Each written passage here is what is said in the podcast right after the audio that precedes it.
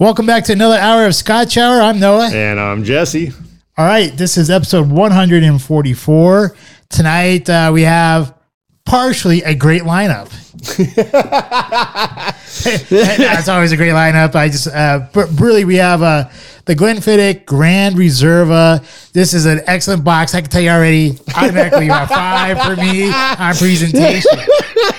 Uh, all right. Uh, before we get there, though, uh, we do have our shout outs and get it togethers after that uh, review of that fine looking uh, presentation of a scotch. Uh, then we have our restaurant review of Yuan or Juan. I don't know the Chinese version of Juan. Uh, so the Mexican version of Juan's Palace. It's Yuan Palace. Uh, Mongolian barbecue. Um, and then from there, our topic is like five traits or five things that you would recommend to your son or daughter to look in a partner, to look for in a partner. Uh, did I nail that right? That's it. Okay, great. Uh, so before we uh, get started, uh, I just want to thank, or we want to thank everyone that watches us on YouTube and Rumble, and to all the listeners that listen to us on the many different podcast platforms. We greatly appreciate all of you. So if you could please like, share, and subscribe, we'd greatly appreciate that as well. Leave some comments down below, and uh, uh, also share this if you like. Uh, if you like our our podcast, uh, please share it with other people uh, on any of the other social media sites. And uh, if you also really really enjoy us, uh, you can help contribute to our uh, our our habit here of giving and trying uh, you know trying different scotches and different restaurants and giving you guys our our points of view on them uh, by clicking the uh, Patreon link down below from uh, Podbean. Uh, we greatly appreciate that. You can donate any amount of money you want to our cause here. Uh, with that, let's get ready to rumble.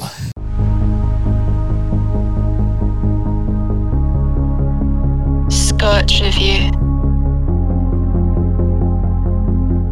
All right, this week's scotch, as mentioned, the Glenfiddich Grand Reserva 21 year single malt scotch finished in rum casks.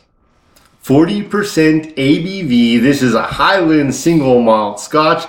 We've uh, had many an opportunity to enjoy the 12 year, the 14 year, the 15 year, the 18 year. Um, just getting started. Uh, man, Glenfiddich has a massive distillery. Their 12 uh, year scotch is the most consumed scotch currently on the planet. Uh, the distillery was founded in 1886 and the water source is the Robbie Dhu Spring. Um, they have 16 wash stills, 27 spirit stills, with an annual capacity of 21 million liters. They are definitely help supply a lot of people's drinking wants and needs. Most of their single malt scotches are 40% ABV. However, there are a few right around the 43%. Um, they have a great lineup and it has everything from the 12 year the 14 year, the 15 year, a 15 year cask strength, which we have not had the opportunity to try, the 18 year, a 21 year, 26 year, 30 year, 38 year, 40 year, 50 year. Uh, the list goes on. Those are the main ones. They also have the Grand Cru, um, which is a 23 year there. Um, so lots of different options for your drinking pleasure. A couple key notes. Um, many a scotch has been seen in different movies or shows.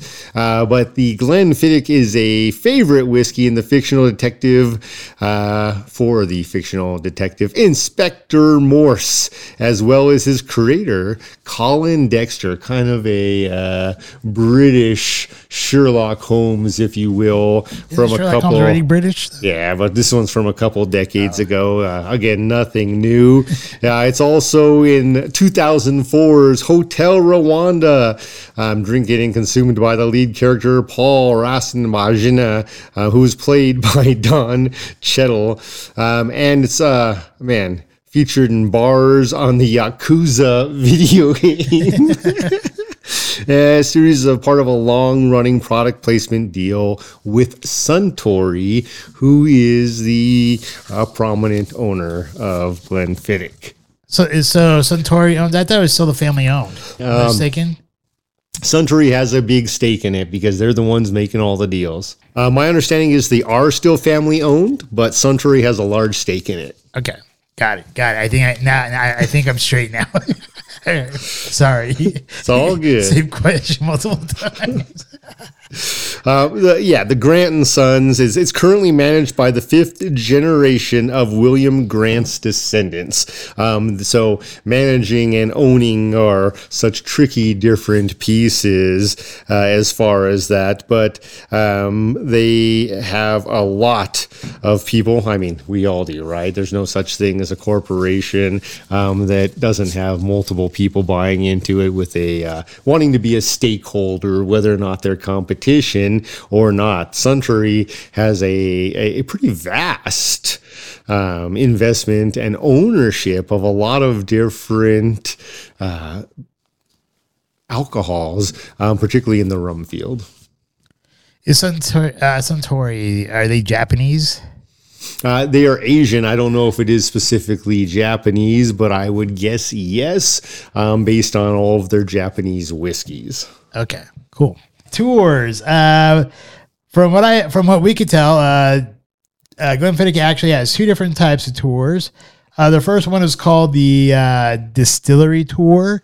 It is for 18 and over, so you do have to be uh, legal age, uh, legal drinking age, uh, to attend this tour. It is uh, 1.5 hours long, costs 25 Great British pounds. So you're probably talking about like 27 $28 approximately. Um, it is a guided tour, and you do get to taste four different drams. And it's available uh, Wednesday through Sunday at 9:30 a.m. They do say that you want to arrive at least 10 minutes early uh, for your tour. Now, honestly, good for you if you take that tour, but I think you're going to miss out if you do not take the Solera tour. Uh, that was it's called Solera Deconstructed Tour because this is an in-depth tour for enthusiasts. Uh, you still get the same like uh, distillery tour that you got uh, from that other tour, but you also get to go to the warehouse number eight, and then you also go to the uh, Malt Masters blending room. And here in the blending room, I believe you get to try four different cask strength drams. But that's not the best part of all of this.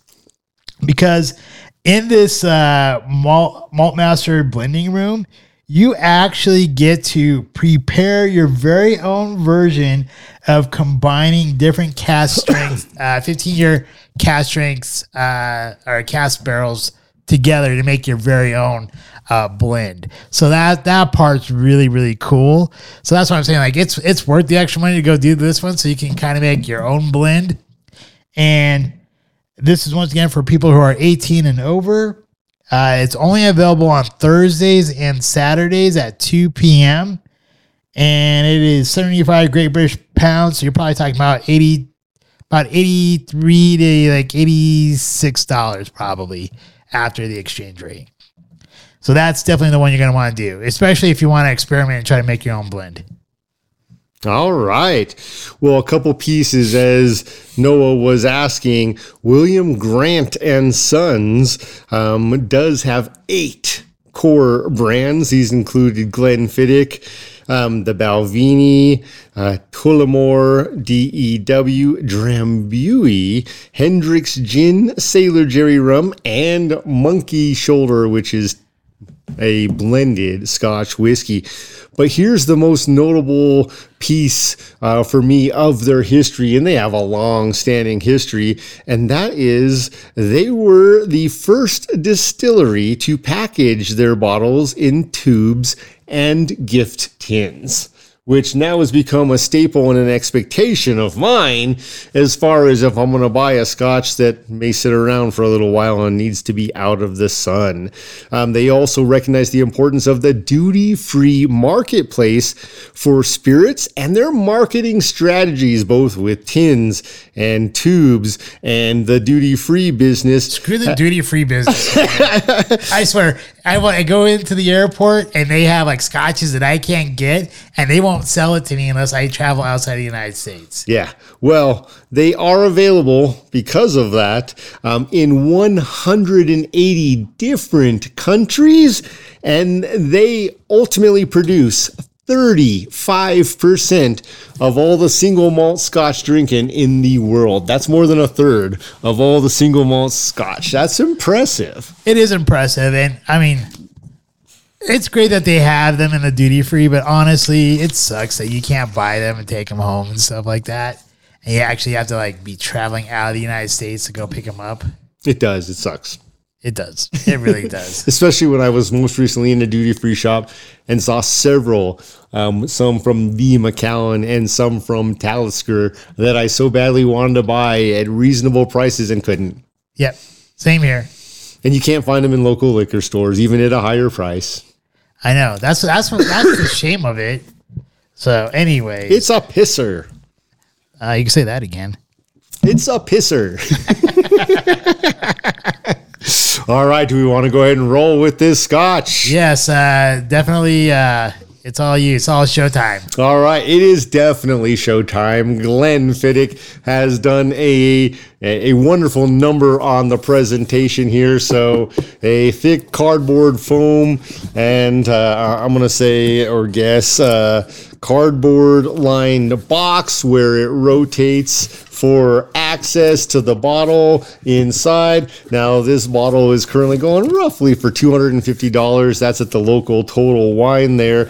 To get the bottle out of the package, you do have to uh, pull down a piece of foam to release its hold from the top. Then you rotate the bottle forward and out, releasing that foam. And as with any Glenfiddich bottle, they do a very traditional for them triangle shaped or three sided bottle. However, this one, unlike some of the others, is glass. a much thicker and heftier glass. This is not for the meek or the weak.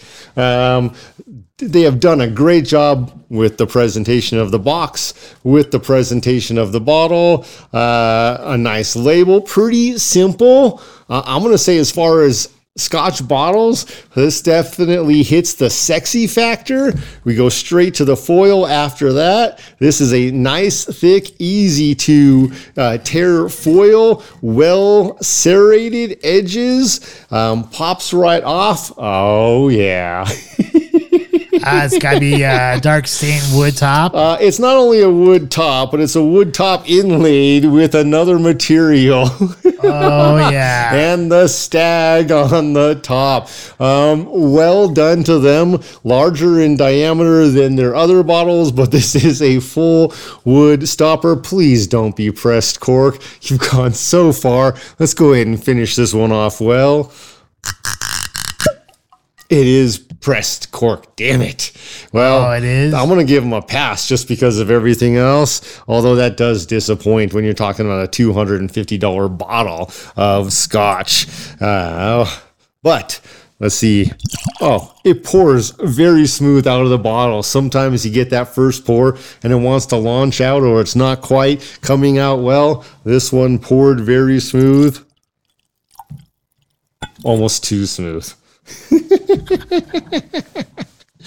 Oh, I do love that topper. I don't know if that's a metal, and I feel like it might be aluminum that's got the stag in there, uh, but they have done well with the presentation, and I am super excited to try uh, this single malt scotch. All right. Well, time for our, our warp speed and our tasting notes. All right, warp Cheers. speed. Cheers.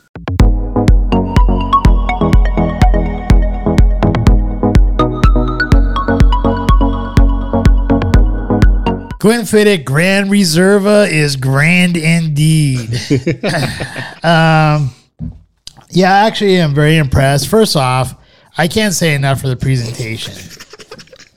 Like all this time, like for 142 episodes, I've said like you gotta go over the top to have a five. And I've even kind of broken my rule a couple of times because we never really truly had a five, except for maybe King Alexander the Third. And I'm here to say, Glenfiddich, you nailed it out of the park. You definitely presentation. I'm not the biggest fan of orange in color, but uh, the way you did this and how go how the gold goes with it, and you have like the nice cream colored uh, label on the bottle. I like it. It's great. I love it. Uh, it's an attention getter with the color of orange. Um, yeah. So this is like if I could give it five plus plus or like a ten uh, and exceed our, our, our point scale, I would. Uh, but yeah, it's definitely a five there since that's the most I can give it. Um, the color, I really enjoy the color here. I put gold with burnt orange hue. Um, I think that's you know I think because of that that burnt orange hue and the goldenness there, so it's like a like a, I originally I want to say gold amber, but really it's like a gold burnt orange to me, and so therefore I think you know having the uh, presentation uh, and the labeling and all that, having the orange in it, just makes total sense and goes right with it. Um, so I give that a five out of five as well. Uh, the nose, I really, really enjoyed the nose. Um, when we first opened it up and I first smelled it, my comment to you was, you know, uh, when you go into a nice shoe store and you can smell that new leather, I said that leather, but you said new leather, which is actually correct. New leather smell. Uh, and there's a couple places that remind me that, like uh, uh, in our past when uh, we used to go to uh, Cherry Creek Mall and stuff like that, and we go into like the those like nice uh, shoes, dress shoes, stores and stuff like that. That smell that you would get from those like nice, uh, well made Italian shoes with leather bottoms and all that. Gucci, Ferragamo, Yeah, you yeah. name it. it, it had that smell to me. It reminded me of that. It just it took me back to those times right there. But it also had it gave me initially uh, that maraschino cherry sweetness with some vanilla and hints of spring floral and oak. And uh, as it opened up a little bit more, uh, there was like a sweet cookie smell that I couldn't nail, but I think you got it when you said uh, like those Danish short uh, shortbread cookies or something like that. Is that what you said it was? Yeah, I think you nailed it with that. So uh, honestly, I love the nose. I could smell this for for a good long time uh, before I even take a sip of it, and even after I did take a sip of it, I wouldn't mind just keep smelling it. Right. Uh, so here I gave this, and this is probably the highest I've, I think I might have ever given uh, this category. I gave it 29 out of 30 because I enjoyed it that much.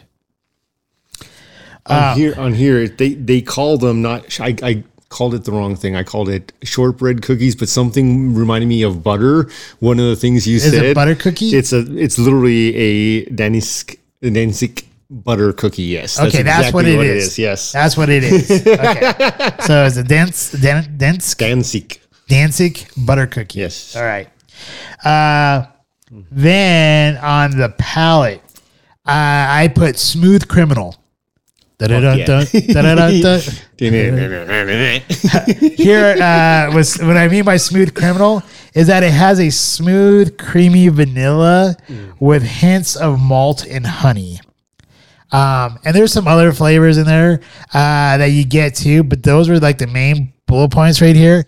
Uh, but it was like so smooth to me, um, and I gave it a 28 out of 30. And that kind of leads me into the finish where I have uh, smooth mocha. It's it's a cocoa, but it's like more of a sweeter cocoa. So I put smooth mocha with hints of ginger and oak. And the oak actually lasts. So you get that smooth mocha, and then that transitions into a hint of ginger. And it's not spicy ginger uh, but it's just enough of a hint of ginger that it doesn't take away from the mocha as it ends. And then as the and then you get that nice transition there with the ginger that kind of like cleans the palate a little bit to bring in that nice oak flavor at the end. And i really dug that finish as well for myself. And i gave that a 28 out of 30 giving me a grand total of 95 out of 100 All right. Damn. Damn, son. would I take this to Black Tie Affair? Beep. Yeah. uh, yeah, I definitely would. I think this is like not only is a is it a conversation starter. Uh, I think you're going to turn some heads with the presentation of this particular box. Uh, would I take it to a game night? Oh. Geez, I you know I think it has to. It depends on the game night though. It has to definitely has to be a game night with a bunch of like Scotch connoisseurs because you know here's the thing like when you have a game night with friends there's friends where you can just shoot the shoot the bull with or whatever have a good time and uh, they may not necessarily be uh, scotch connoisseurs or anything like that and so it doesn't really matter what you drink with them you could sometimes you give them like a better scotch or a worse scotch or whatever but in this case uh, this is a scotch that I wouldn't mind drinking with a bunch of other Scotch connoisseurs or people who really enjoy Scotch. So if I'm doing like a game night with a bunch of Scotch drinkers who really enjoy Scotch, this would be a fun one to do because I could only imagine as you guys are sitting, as you're sitting there busting each other's balls, playing games, uh, uh, playing whatever like game, and and talking about how great a Scotch is. Uh, I think that'd be a lot of a great time. Um, does it have a place on your on your on your shelf? Beep, yeah, it does. It totally does. uh, you know, I don't know. I, I, can't say enough about this particular one. I love it a lot. In fact, uh, most of the time I don't drink uh, a whole lot on our show. Usually, kind of you know keep it to like the one dram. Um, but I like am pretty low, so I would imagine I might get a second dram on this one. So I obviously really liked it a lot. All right. Well, I think Noah pretty much uh, pinned the tail on the donkey, and this is not a jackass of a scotch, that is for sure. So, as he already mentioned, color wise, uh, I agree with him. This is a nice, deep gold. It reminds me of just like the perfect day. Um, the presentation was a five. The color is a five. The nose, I'm just one point off of you here.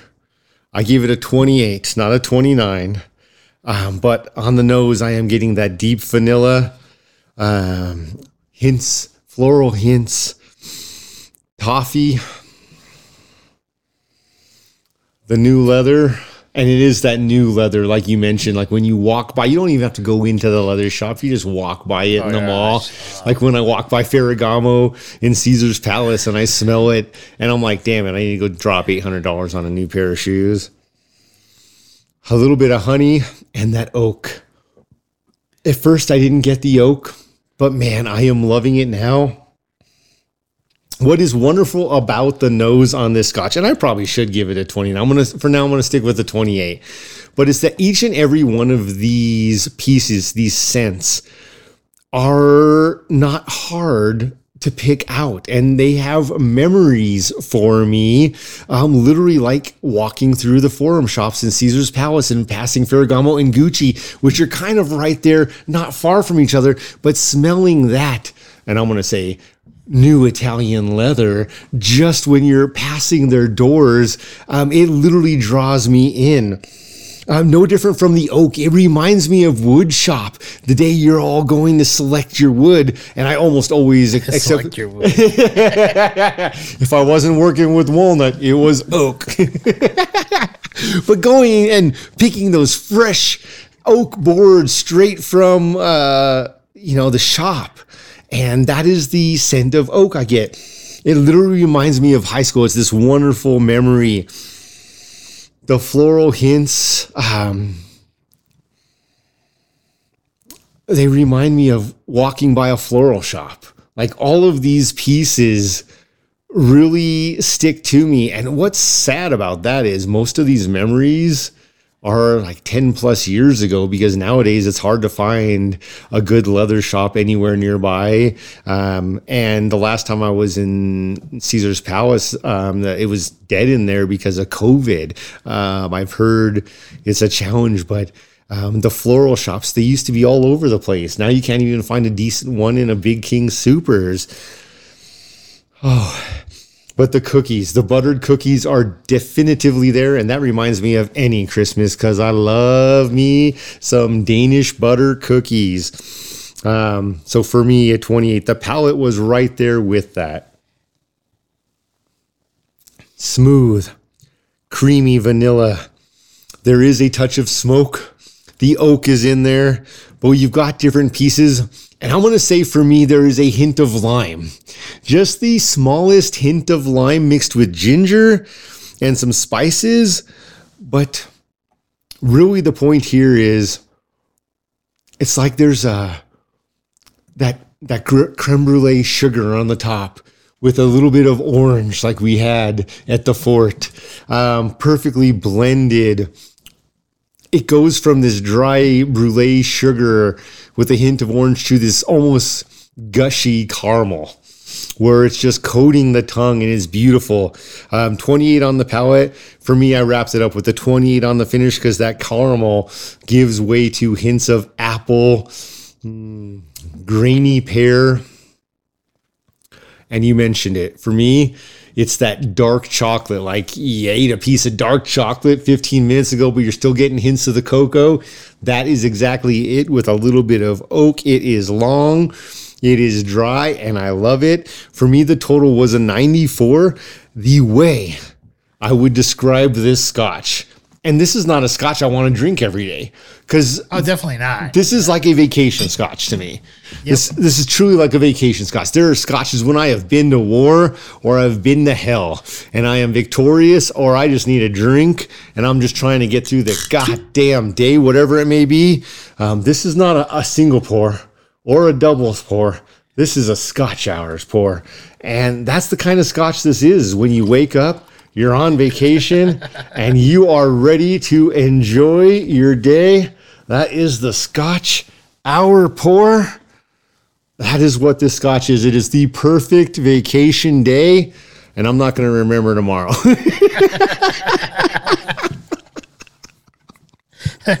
I'm definitely not on Scotch Hour uh, vacation time, but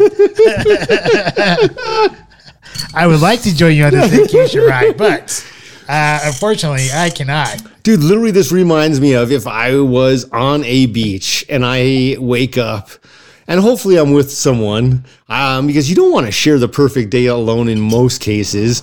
Um, you want them there, whether it's for a meal or something else.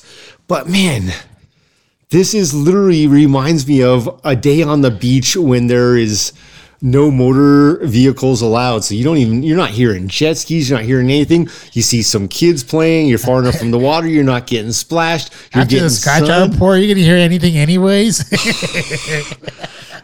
I mean, cheers.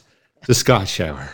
But with that, it's, uh, man, it is, it is, it literally reminds me of the, it is so smooth and perfect from the scent and the nose. Dude, I'm gonna I am gonna actually change my score on one thing. I am changing the palate to a 29, um, which will also give mine a 95. Because as much as I love the nose, this palate is something I want to drink all day on a perfect day when there are no stressors. I'm not thinking about work. Again, just hanging out on a white sand beach with enough sunscreen that I'm not getting burnt after I pass out. and someone to watch me to keep putting it on after I do. This scotch is literally that. It, it makes me want to go on some pirate trip on a on a sailboat and land on an island where I am totally free because that's what it makes me think of. Zero stress, not a care in the world. Life is great. Um, Are you gonna take a volleyball beautiful. with you? Yeah, I probably should. Call it Wilson. Because when I wake up, I'm gonna be like, shit, all I got's Wilson. Where the hell am I? better go mail my package. Uh, but it really is a great. I was not expecting it to be this great. I was expecting it to be great. So total for me a 95. The win for me, the palate was my high point. I know the the nose, I believe, was your high point at a 29. Dude, the palate is my go-to. However, you go nothing wrong with the presentation. Um, it's a good thing our topic is not a super long one because I've been talking forever about this. But this presentation is absolutely black tie worthy. Game night, yeah, hopefully playing hide the salami. Um, would this have a spot on the shelf? Absolutely. I am actually going to look for a replacement bottle tomorrow because it is that good and it is something worth sharing with friends and family when you can enjoy it. You don't necessarily really always need to do a scotch hour pour. However, uh, definitely try it if you get a chance. I can't say anything else. Uh, like I'm speechless. It's great. It's if like- you can find it, definitely buy it. Yeah, the perfect island summer day. It reminds me of a time I went on a cruise and I was literally the only time in my life I've been on a white sand beach. That time I got way sunburnt. Maybe I did have a scotch hour pour after all, but it reminds me of that day. There were no motor vehicles allowed. There were some little sailboats and stuff going around. Um, it was kind of like in that movie, that M Night Shyamalan movie, where you're just kind of like encompassed. There's a piece of the ocean you can see the Old? ocean. Yeah, but it's like so blocked off from all of technology and society. You had to walk through a cavern or a valley of stone, if you would, um, to get there. It was beautiful and this scotch makes me want to go. I literally, I feel like I need a beach vacation right now because of this.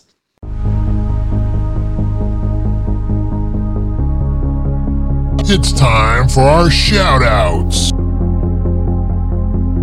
Um, we've said a lot and done a lot about um, a lot of different things. Um, I'm going to keep it simple right now. My shout out goes to all of those who are being conscious about their holiday spending, and my get it together goes to all of those who are not. And what I mean by this is, yes, there are times we're all going to splurge, or at least I hope we all splurge. There are times we spend money we don't need to spend, but be conscious of are you spending it for the right reasons? And then are you overspending? Because it's better not to get yourself in debt especially with the way this current economy looks like um, the struggle is real even if inflation is truly uh, reducing the impact on America, my paycheck hasn't gone up. And um, from what I'm reading, most also have not. So make sure you're spending the money on things of value. And again, that can be a gift that absolutely has nothing but personal value, but just don't go throwing money away.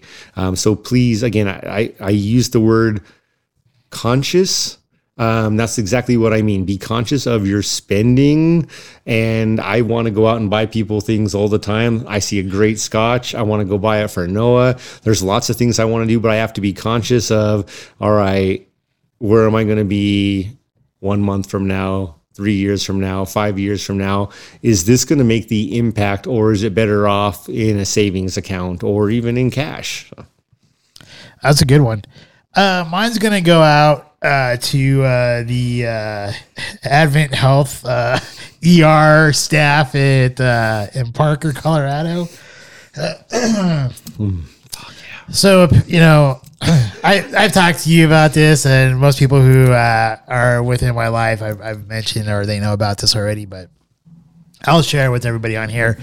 Uh, right during uh like throughout the Thanksgiving week and stuff like that, I had a pretty uh pretty I, I don't know if it's a bad cold, but it was definitely a cold or a flu, and I was coughing a lot. It got to a point where it was like a lot of like long dry coughs and stuff like that. And uh, last week, uh, I got to a point where um, actually I wasn't really coughing that much anymore, but there's like certain ways I bent or when I took a deep breath, I get a sharp pain in my chest. And Wednesday of last week, it it it like uh, started happening more frequently.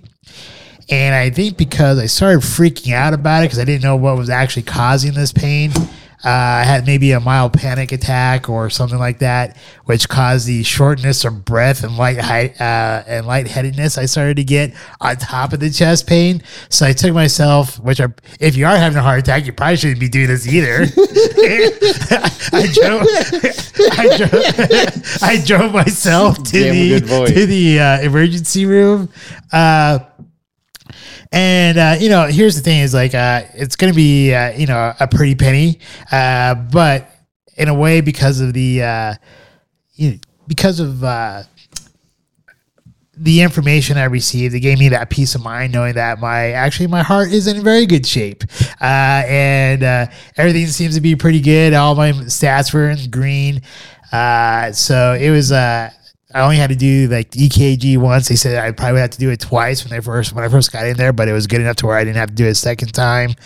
Uh, so it, I just wanted to say that the staff was great. They're super friendly.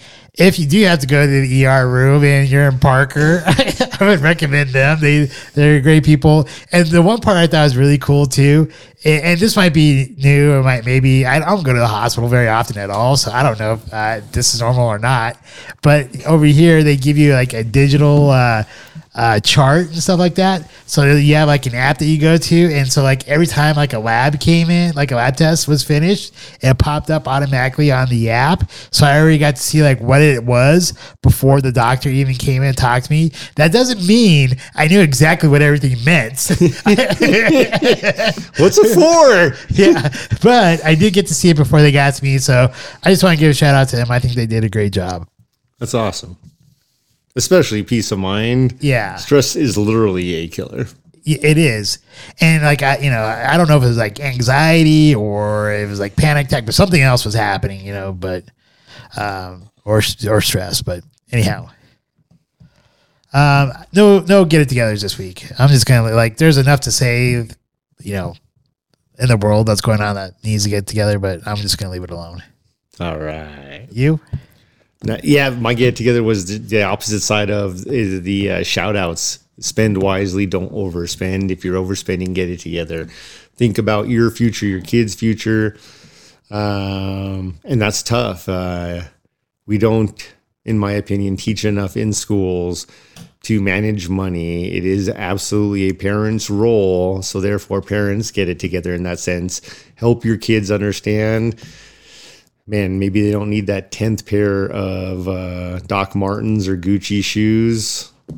I'm not one to talk there because I love my Ferragamos, but um, really make sure you can afford it and that you're not going to hurt yourself in the long run.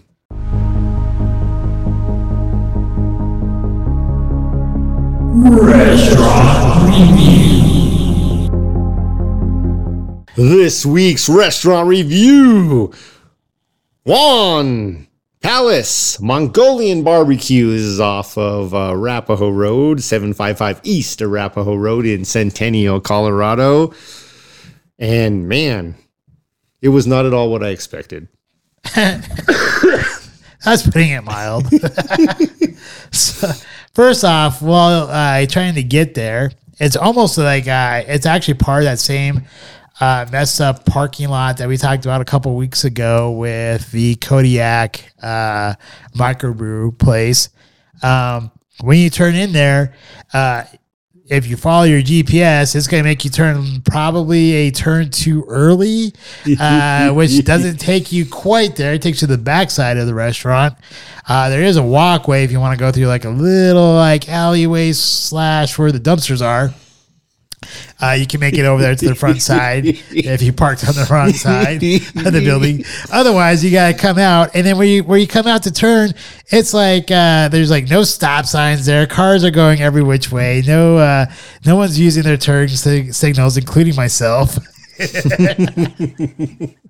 so to get to it is a little bit of a struggle. Uh, when you first wa- uh, when you look at the outside, it's like what kind of hole in the wall place is this? Uh, when you go in, uh, you wonder the same thing. Uh, like this place, So true. you're like, what what hellhole did I subject myself to uh, in for a restaurant? and really, like if you think of like uh, like BB's Mongolian barbecue or HuHot uh, Mongolian barbecue, you know, like they're pretty nice on the inside. It's set up really well. So it's like uh, if you were to like uh, if you're going to order something like really nice on the on the internet, and you and I'm sure most of you people have seen these memes, uh, it's like this is what I thought I ordered, but this is what I got from Wish. That's kind of like what happened here. Like I thought I was going to a Mongolian barbecue place, and then I got like the. Uh, uh, and I'm going to be totally politically incorrect here. The uh, retarded stepbrothers, uh, backwoods Hicks, uh, degenerate, uh, whatever's, uh, Redheaded hillbilly. redheaded hillbilly who's uh, who's like half Chinese uh, version of what a uh, Mongolian beef barbecue place would look like. It was a uh, definitely not sexy, and I mean, like Jesse uses the word sexy. I never really do, but that's the only thing I can say is it's not sexy. It's it's not. but take that all aside. Uh, they do have, uh, like most Mongolian beef barbecues, they do have like a kind of like a buffet style thing set up to where you can choose what meats you want, uh, what veggies you want, what sauces you want to put in there, and all that type of stuff. Um, and uh, the food actually tasted really good. Um, I had no complaints about the food. Uh, the price value was good. Uh, I believe it was like eighteen dollars for dinner, uh, for all you could eat meat, uh, veggies, and stuff like that. And, and basically, you get whatever you want, and they cook it for you. So it's not like uh, you're ordering a dish, and if it doesn't come out right or whatever, it's on the on them. It's basically on you because if you didn't put the right combo together, that's your fault. Now that doesn't say like uh, I, I mean I've had better at like HuHot or BB's Mongolian Barbecue because they actually have a lot more choices than this place has. But for what you get here and for the price point, it it was pretty decent and I really enjoyed it uh, as far as the food and, and food value goes. Uh, and the wait staff uh, they were good. Uh, I mean, they're, they're I'd say good to great, maybe. Um, I never once had to ask for a refill. They came by, and anytime like when I when I went up to uh, get my food uh, or put my kind of like my my plate together, uh, they filled up my drink. Uh, so and they didn't like I didn't have to ask them. Uh, they didn't interrupt our conversation at all. Uh, there was a couple times where she walked by and said, "Do you need anything? Is everything okay?" We said, "Yeah." So honestly, I think uh, the wait staff was great. So like the food itself, uh, because I think you're partially uh, part of like get, getting made and stuff like that, and the value. I'm gonna give it an eight. Um, I think if there's more variety and stuff like that, I would give it a, a nine. Um, but I think with the food, the food value and what and what you get your portion of making your meal, I give it an eight. Uh, the service, I, I will give that a nine. I think that was great. The atmosphere, uh, I felt like I needed to get my AA card to be there, my AARP card to to to be eating there. There's a lot of like elderly folks that were eating in there.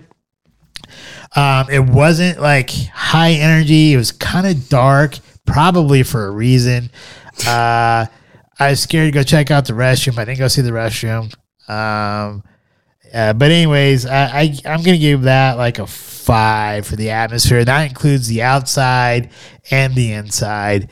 Uh, is this place a destination? I am saying no. It is not a destination. Uh, would I see myself eating there again?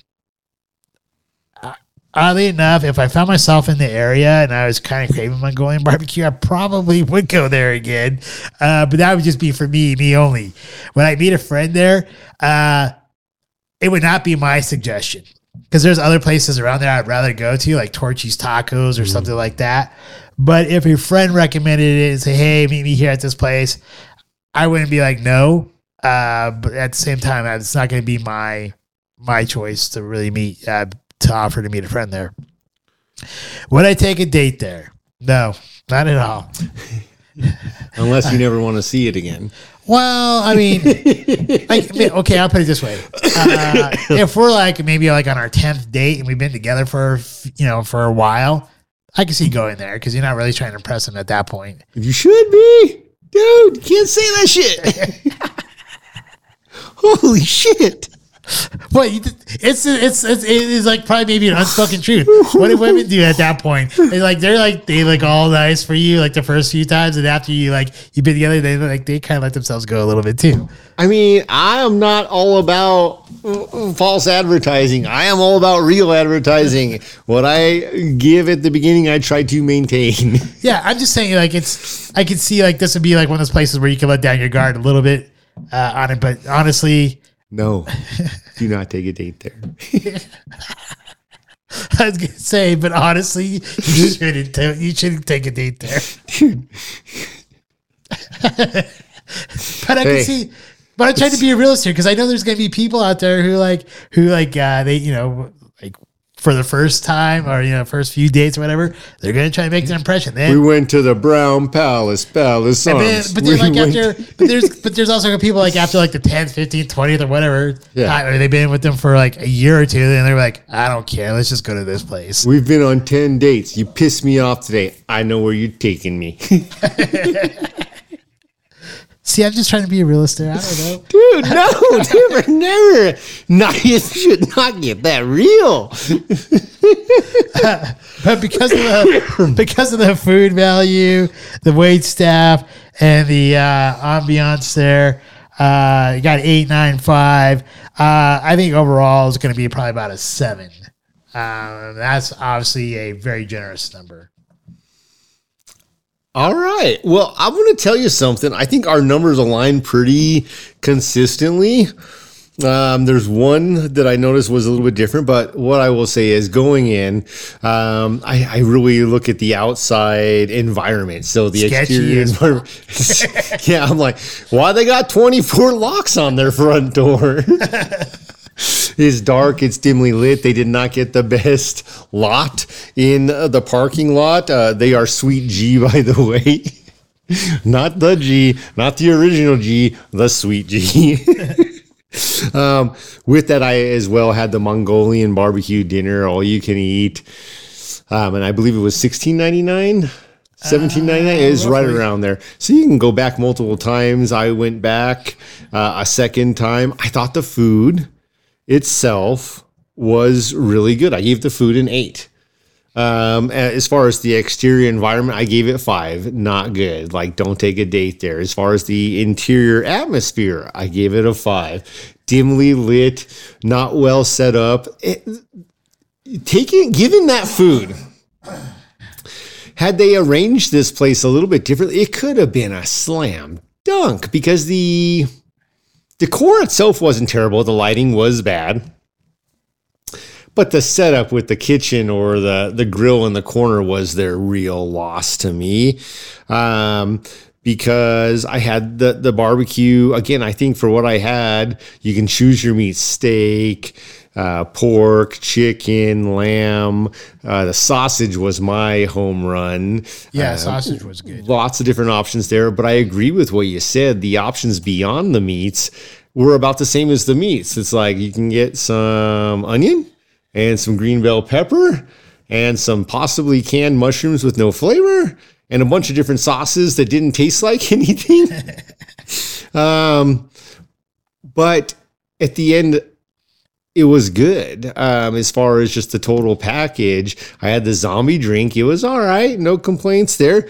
To me, the service, you gave it a nine. I gave the service a 10.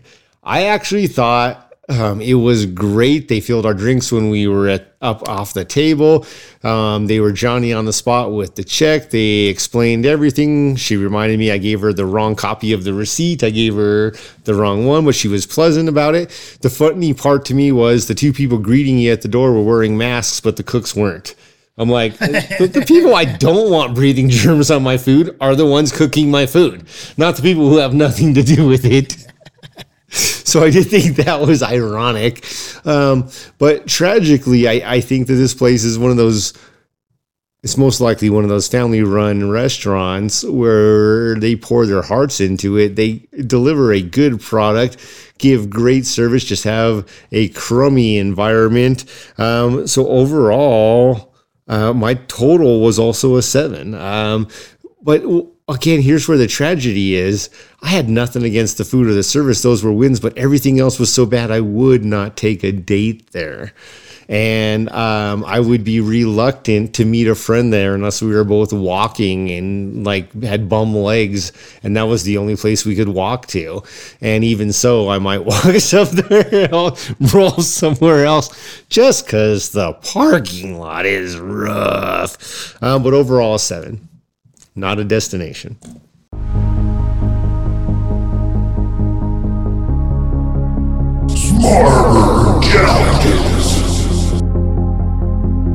This week's Smarter Challenge What are five traits or qualities um, you would tell someone, a kid, a friend, anyone else looking for life advice, maybe, or you're just giving it because that's actually what a good person does. Oh, it's about life advice. I thought it was about finding a partner. Right, about yeah, you're just giving them advice, life advice about finding a partner. Yes.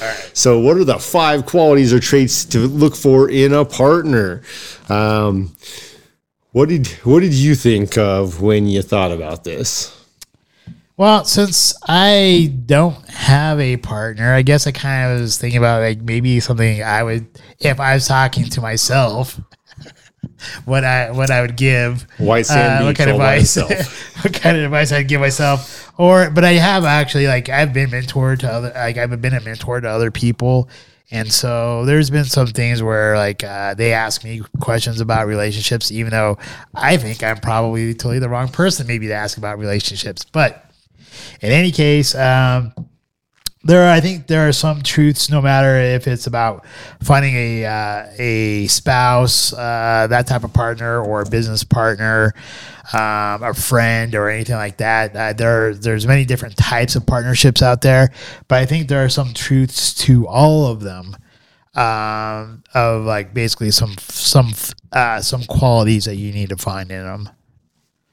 That, that's that's what kind of came to my mind. All right, outstanding.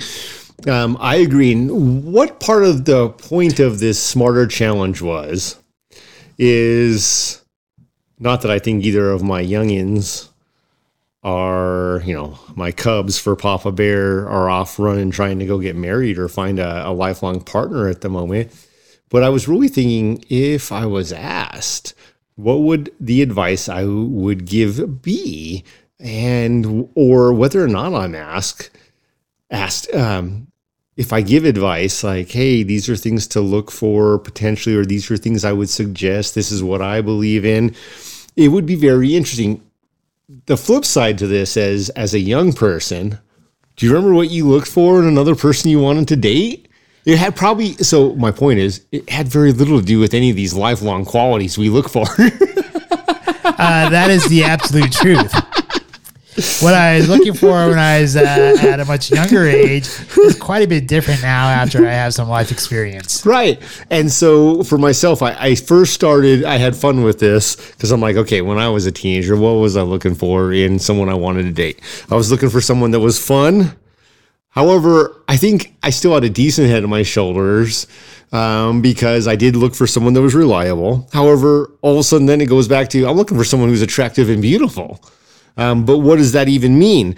Then you look for someone that's successful. Okay, as a 17 year old, how the hell do you know if someone's successful? They haven't had any real life experience to explain that. Then thinking about, I want someone who's understanding, um, someone who is loving, um, someone who is not just fun, but funny, someone who's wealthy or rich, right? Like, hey, let's just lay it down. Let's be wealthy or rich. So you're going to marry someone who's wealthy or rich.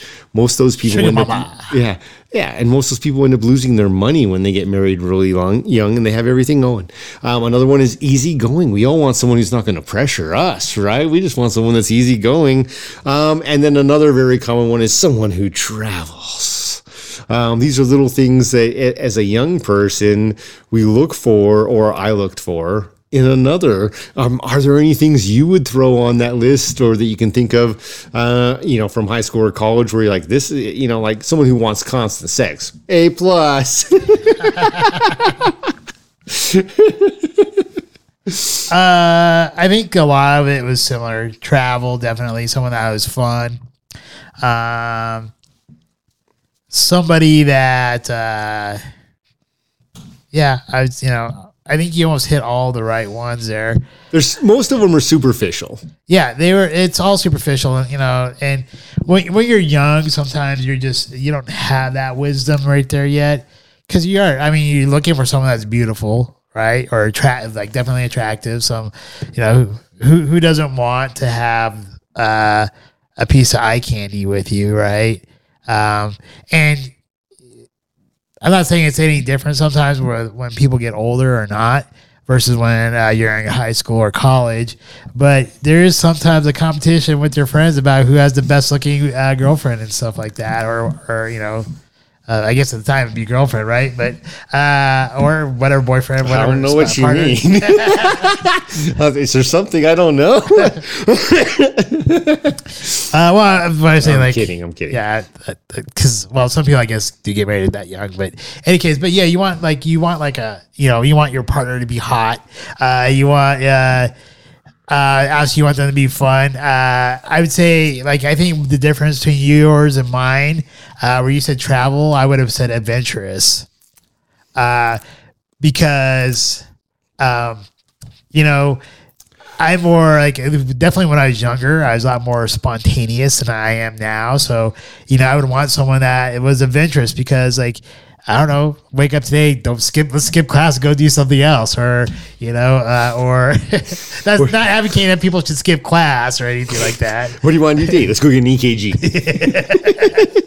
That was me last Wednesday, so yeah, you know, You're still adventurous.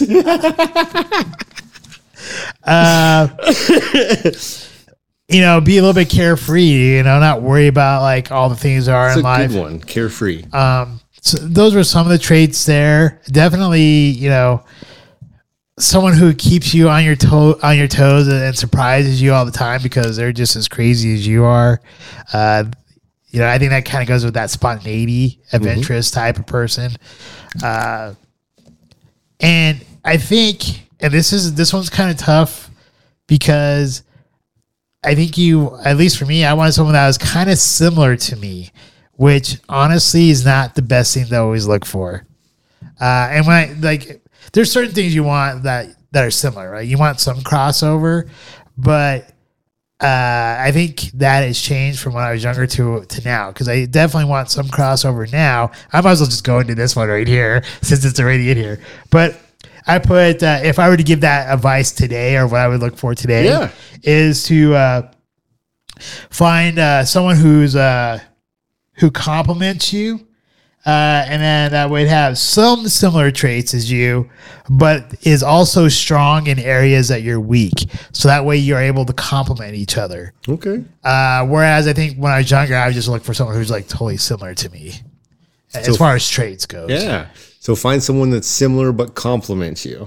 Yeah, I mean, like similar, like maybe like here's the thing, like uh, where I think I would want like similar traits in would be stuff like, for instance, like my political views.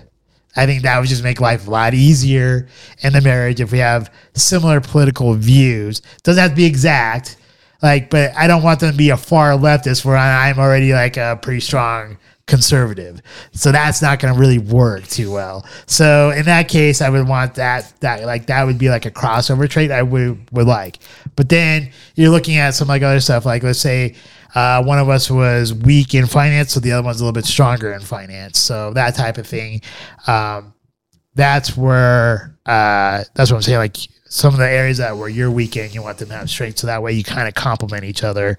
But you want to have enough of a crossover that you're not like butting, like totally butting heads. All right. So that'd be one difference from when I was younger to now. Absolutely. Well, I'll get to my first one here in just a second. Um, I did a little bit of surveying with people I work with, and here were some of the things that they said, which was interesting. What, Uh, what's the age group of these uh, surveyed people? anything from 21 to 45. Okay, so it's got to be drastically different. Sure. Well, and I think that's also um, anyone who was in the younger group. Only two of them didn't have kids. Um, otherwise, anyone um, in even the younger group had kids, which also I think changes the perspective. So um, I kind of grouped these together. So some one of the answers from some of them were a- someone who has ambition. Look for someone who has ambition, who has drive, who has goals. Um, those kind of all align in the same sense. Um, some of the other comments made were someone who has great communication skills or is a good communicator again. So communication came up actually surprisingly often. Uh, more than I would have thought it would have, in the sense of Actually, that's really good because a lot of divorces are caused by non-communication. Right. And I thought that that was very interesting. Um, you can spell it in 50 different words and 50 different ways, but loyalty and someone who was loyal was super important. Um, and it's interesting because it's not the same, but it's also super similar. Trustworthy or someone you could trust was on air. Those two things, loyalty and trustworthy, in one way, shape, or form, were on everyone's list. And I'm like, so there's been a lot of people who've been ghosted or burnt. Um, and then one that was, uh, or, or the next group I had was people who were kind, who were giving or understanding. They all fell into a lot of the list. Someone who doesn't bitch slap me. Right. yeah. Should put the lotion in the basket.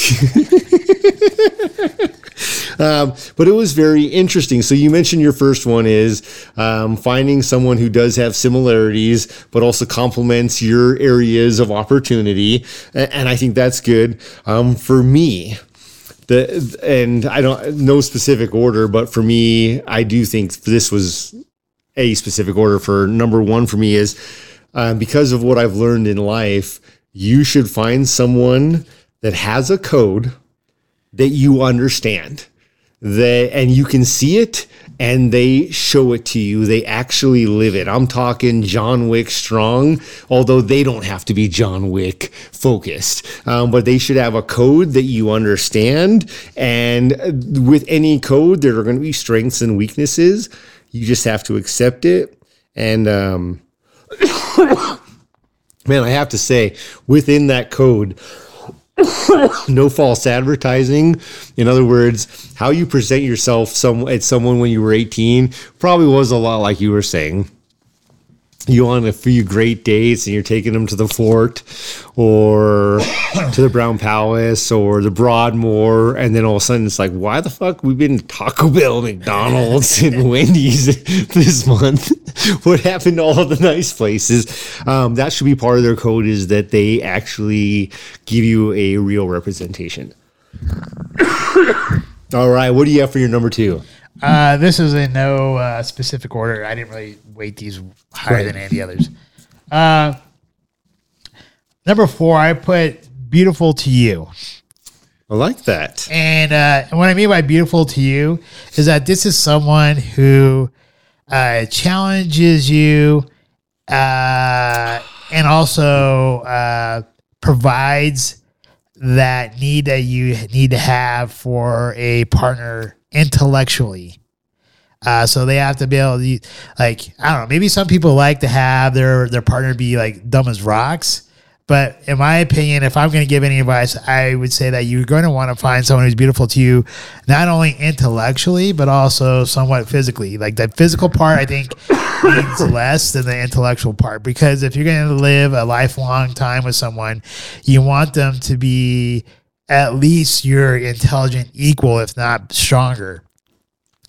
Uh, because if they are stronger than you intellectually, this is going to push you to be stronger intellectually as well, and you should continue to grow. Uh, so I do think the intellectual part has to be there. And honestly, like I'm not foolish enough to think like I'm going to say like you know say like someone's going to want to like hit up a butt a butt ugly person or anything like that, but. That's why I'm saying it has to be beautiful to you. So it has to be beautiful to you intellectually and physically uh, because there is going to be a physical portion somewhere that comes in, into play during that relationship if you're talking about a spousal type of thing. If you're talking about like a businessship partnership, like a business partnership or a friendship, then I think you definitely want that intellectual uh, beauty, uh, if you will, uh, to have like the uh, melding of minds, uh, or you know, to sit there and challenge you intellectually because you know you, you you do want someone to compliment you in that aspect of life. and compliment you in those aspects of life. I I think that is great because it's true. Uh, a second one for me is someone who has a balance of drive for success and living in the moment. The key piece, pieces here for me, and you kind of touched on this earlier, is that it's not about travel, but experience and that they have to understand the importance of now while not forgetting the future. So you're not going to blow your whole load, so to speak, today and ruin your next 10 years, as well as you understand it's important enough at times to slow down and realize what cost the current moment lost might have if you do not take it but you have to have that drive. Um, everyone said it in, you know, that I interviewed was talking about ambition, drive, or goals. You do have to have that, that drive to want to succeed because you cannot, re- you should not, actually, you can, but you should not be relying on someone else to be the one that's driving. Now, the, the backside here is, that's a slippery slope. Some of the most tr- uh, driven people have, in my perspective, the shittiest relationships. They're never with their spouse or their significant others or their kids. They have nannies and cleaners and cooks and all these things. But their significant others, the ones that stay at least, don't seem to mind. They understand that because they are taking care of. So their needs. So this goes back to the first one you mentioned, which is there has to be this similarity. They, if you have that similarity, yeah, yeah, we're both super driven. I want to spend his money and he wants to make it. We're both for, fine with that. That's real. Like that's great. And then you complement the other pieces of, yeah, you better be home for Christmas or whatever. Yeah. So I think my other one here kind of encompasses three factors into one, um, which also plays into yours because uh, I put loyalty, trust, and code all together because I think your code has or should have loyalty built into it, and it should have trust built into it. Uh, I think that's what I believe. Like at least in my code, it, it should have those. I think other people's code should have that in there, but I think you have to have uh, i think there's that that piece of loyalty whether it becomes like your business partner a friendship uh, a par- uh, spousal partnership I, there has to be a factor of loyalty in there and i think that's built into some people's codes. Let's take uh, one of our favorite shows suits. Look at harvey and mike. There is that loyalty that they have to each other. Yes mike sits there and like says some like stupid ass shit to to Harvey all the time. And let's be honest, Harvey says some dumb shit to, to Mike sometimes, but yet there's that loyalty that no matter what they say to each other, there's that loyalty that they have. So if someone else comes knocking on the door and says some shit about the other one, they're like, no, fuck you. You can't say that. Uh, that's my boy, right? Or that's my, that's whoever. Uh, likewise, there's that trust. They have that trust built in there. Like, hey, if I need something, I know I can count on this person to be there, and they're not going to toss me under the bus.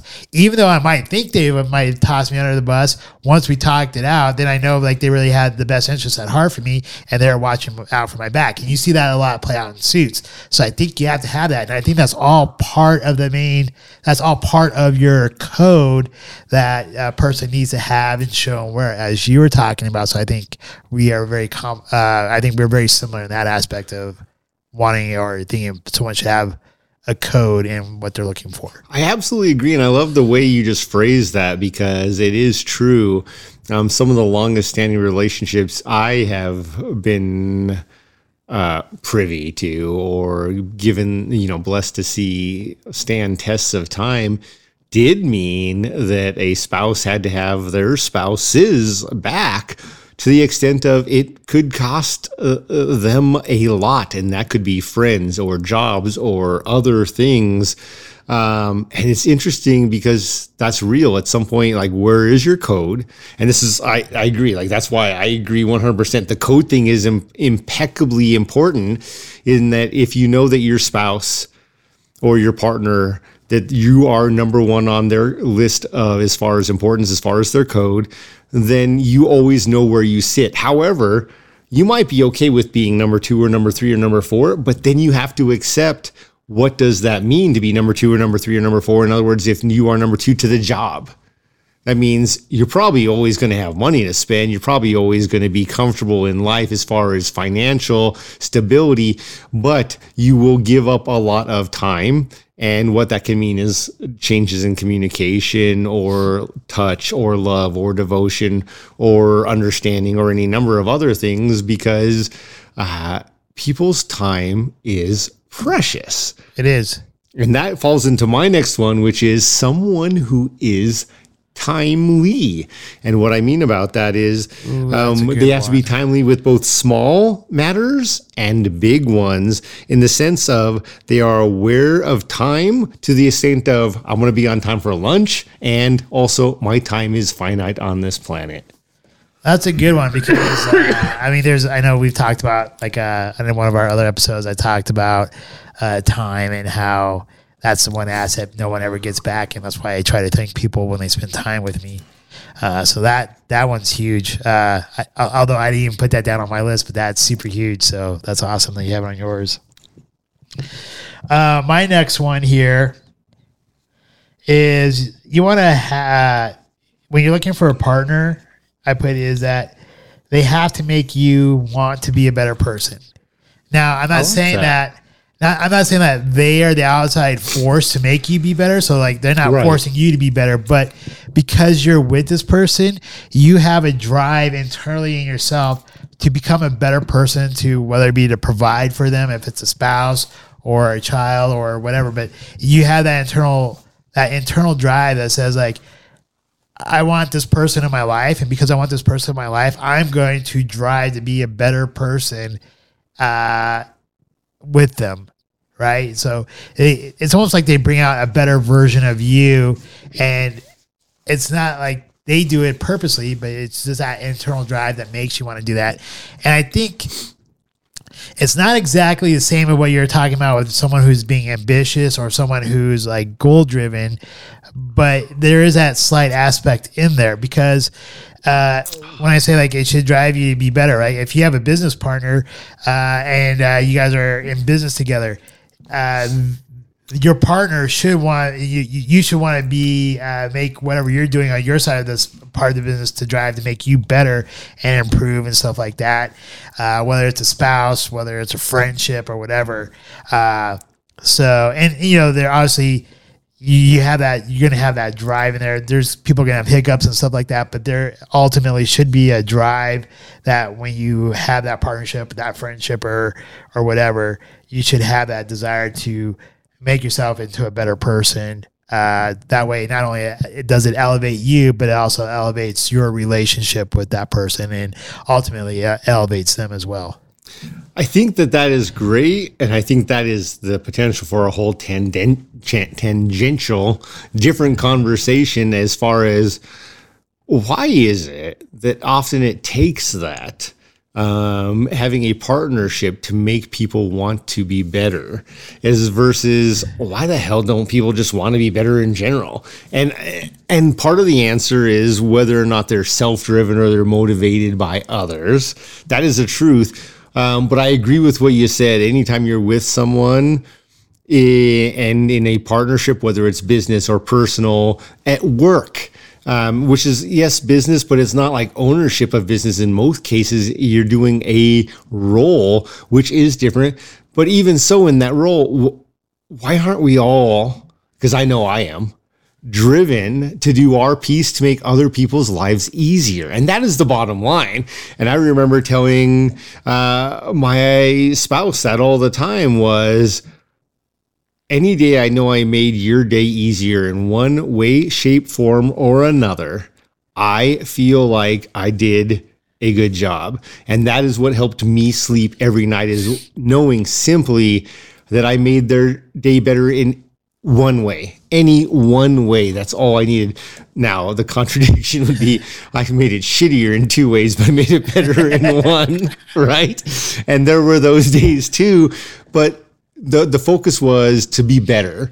Um, so yeah, Yeah. I mean, it, yeah, like it shouldn't have, you shouldn't have to have that other person there to make you want to be better.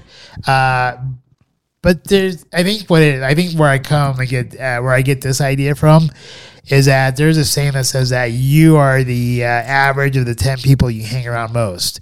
So if you're hanging around like 10 people who are better than you, you, you're going to want to be better with them. So they're going to drive you to be better. And likewise, uh, yeah, it, it- as you're growing, that should help make the other person want to grow too. So it's kind of like that. It, it kind of works back and forth together. And so that's what I'm saying. Like uh, being with that partner makes you want to be better. So that makes that nice driving force uh, to, you know, I guess help each other out. I guess I don't know. Yeah. to succeed further in life. I agree. And uh, again, it's not so well communicated in all of mine because I'm down to my last two now. But communication is essential. Um, and it's interesting to me because I think for me, simply put, it's in code for me, but I don't think it is for most people. Uh, my next one, second to last, of five potential options. Um, find someone who is self aware. And what I mean by that is how they impact you and others while they are on their own journey. And this is significant because whether or not you're in a marriage or you're dating or in a business partnership or at work, you are impacting you, you're first of all you're on your own journey. Even in a marriage you are also on your own journey. Um, you're in a journey together but there are two separate journeys in that journey together. And with that you have to be self-aware of the impacts you're having of others. You don't have to you should be. Um, my suggestion would be is that you're doing that, and um, there are reasons for this, and that is if someone can't be self-aware about that, both are destined to fail. So now you're creating they're they're showing their own potential for failure, but also increasing your potential for failure. And my example here and I think this has been a pretty common one lately. It's a, it's a great way to look at it. Is there was a lady, and I 100% agree with this. I've talked about this with um, some friends and people I work with for years now. And there was a lady who recently came out, and her comment, her statement was simple and bold, and she says. You would let me watch the person order in front of me in Starbucks, and I will tell you how much money they have in their bank account.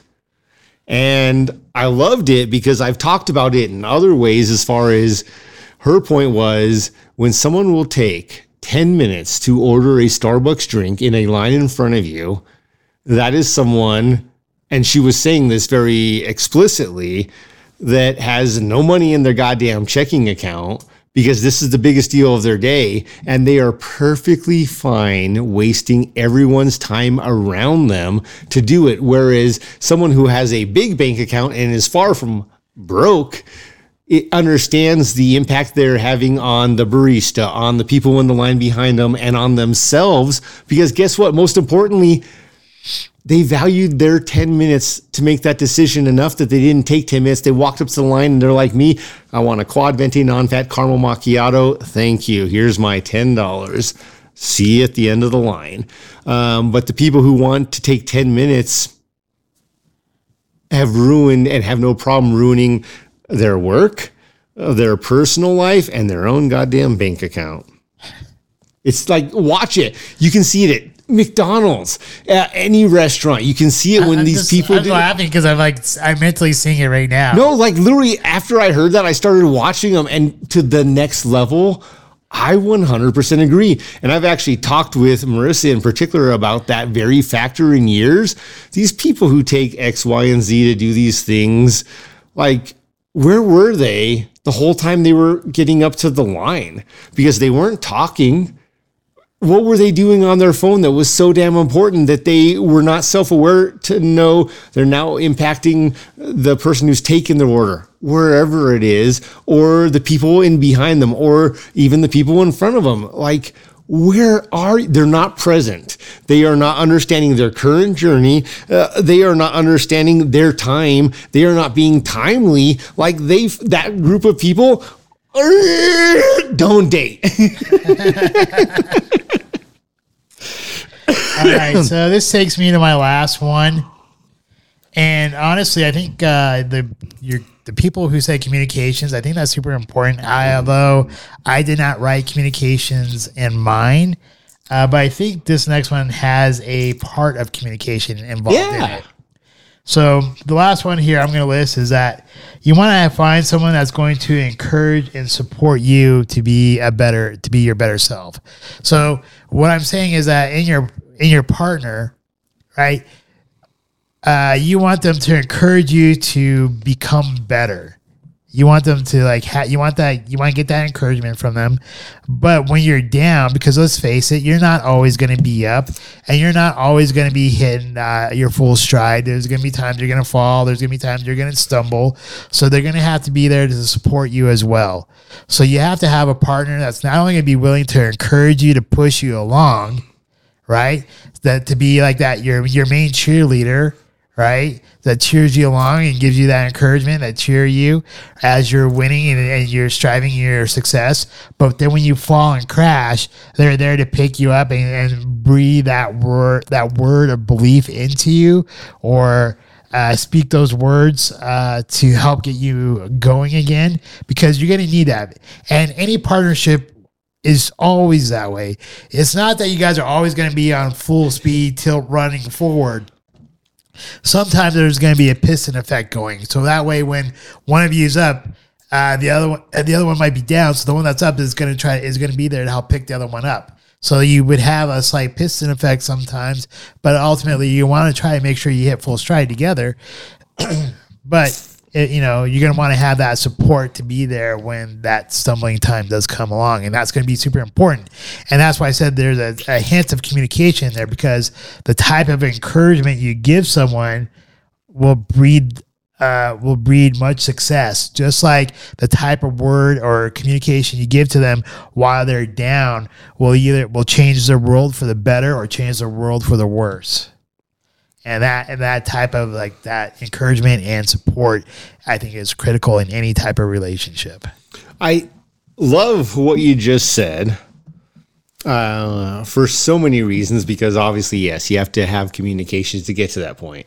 And you have to also understand that you've chosen this person, assumed that you've chosen this person because you trust them, you believe in them, um, they are loyal, you are loyal to them, um, you understand they have drive, which also has inherent risks. The opposite the, the interesting pieces is again as we look at some of these little things. As 18 year olds we might have thought of is it has nothing to do with are they funny? Um, it absolutely is the opposite of now things are tough everyone's easygoing um, and everyone's carefree um, but it does still have things to do with they are reliable. Has nothing to do with the fact that they are fun in those moments.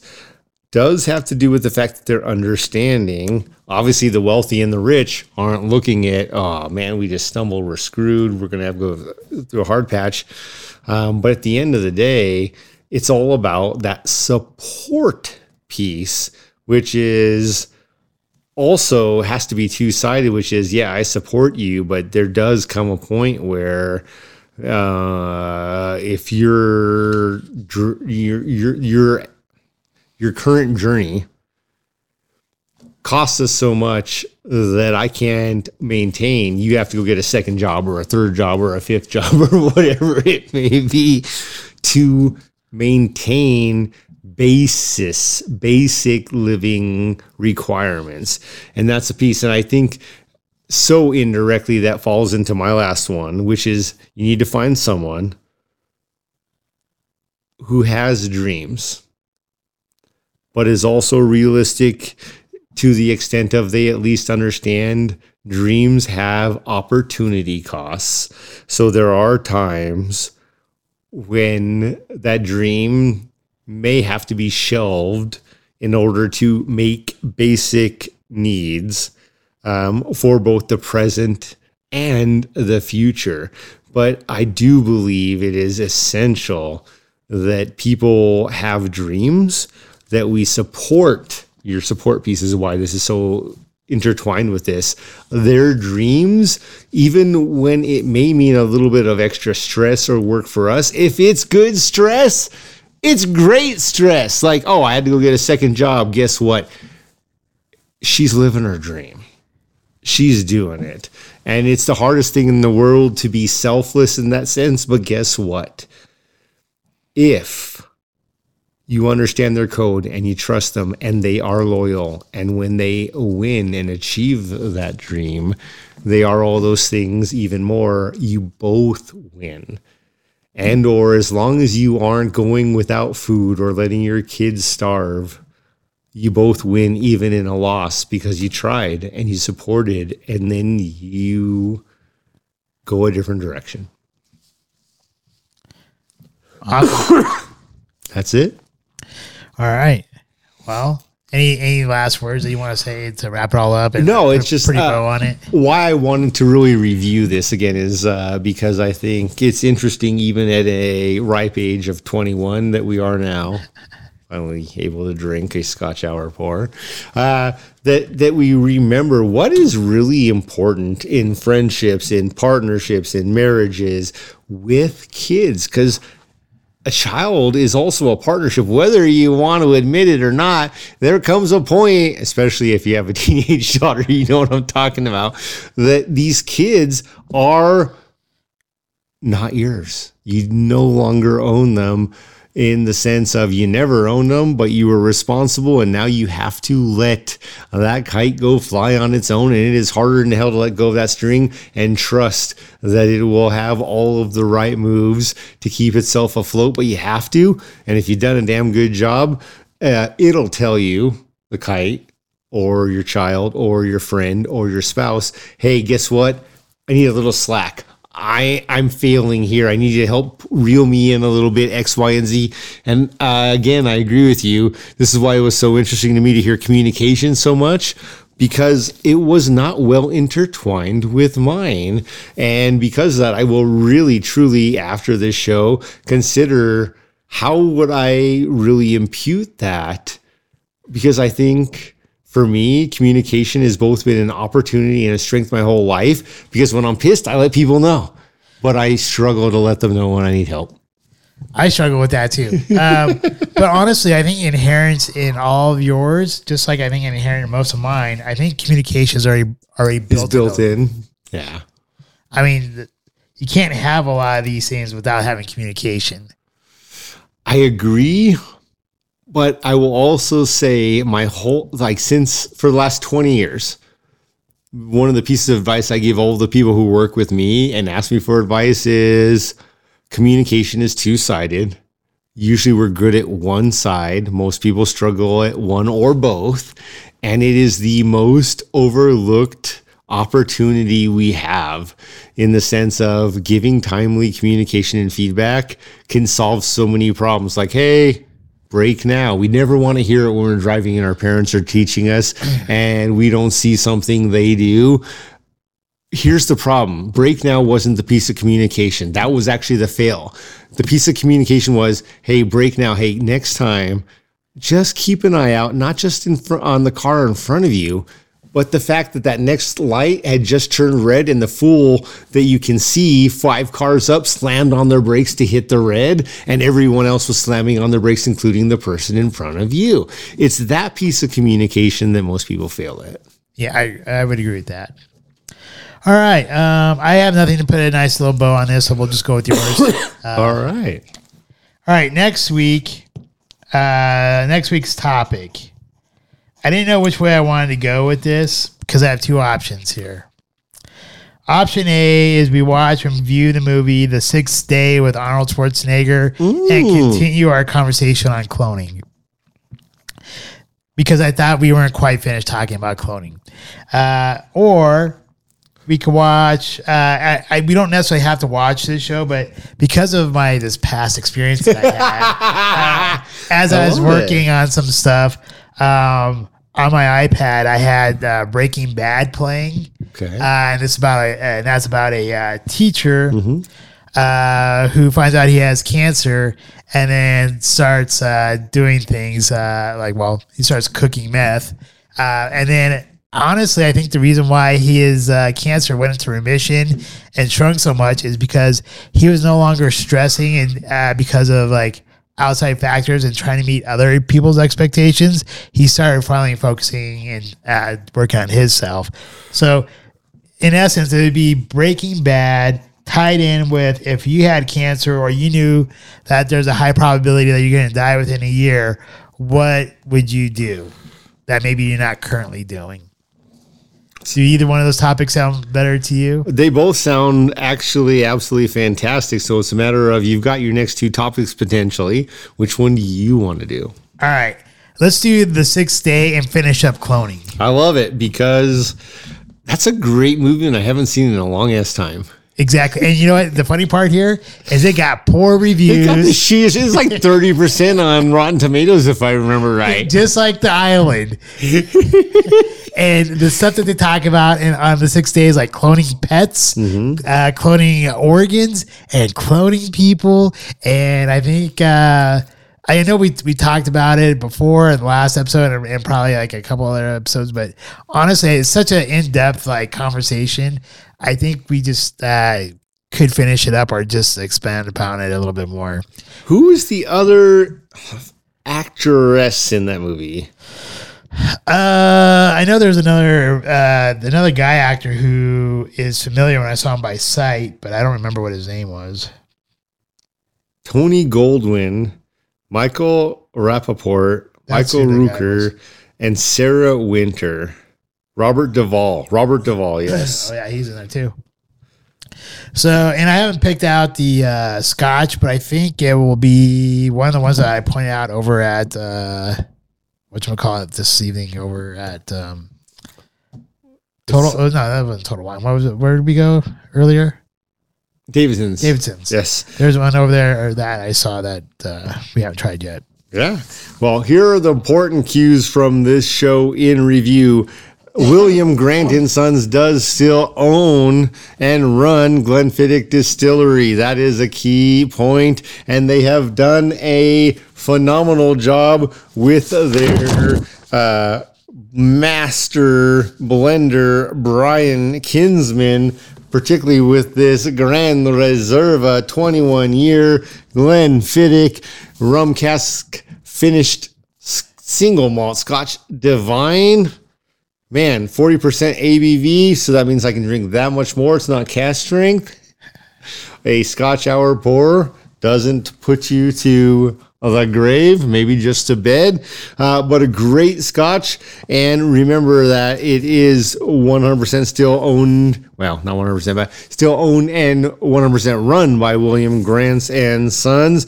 Um, phenomenal Scotch, one of the highest we've ever rated. We both fully support it. Definitely not cheap or weak on the wallet. Look for those things and consider when you talk to yourself or others, what do you really want in a partner, whether that's a business partner, a relationship partner, a work partner, any number of those things. Next week, the sixth day, Arnold Schwarzenegger.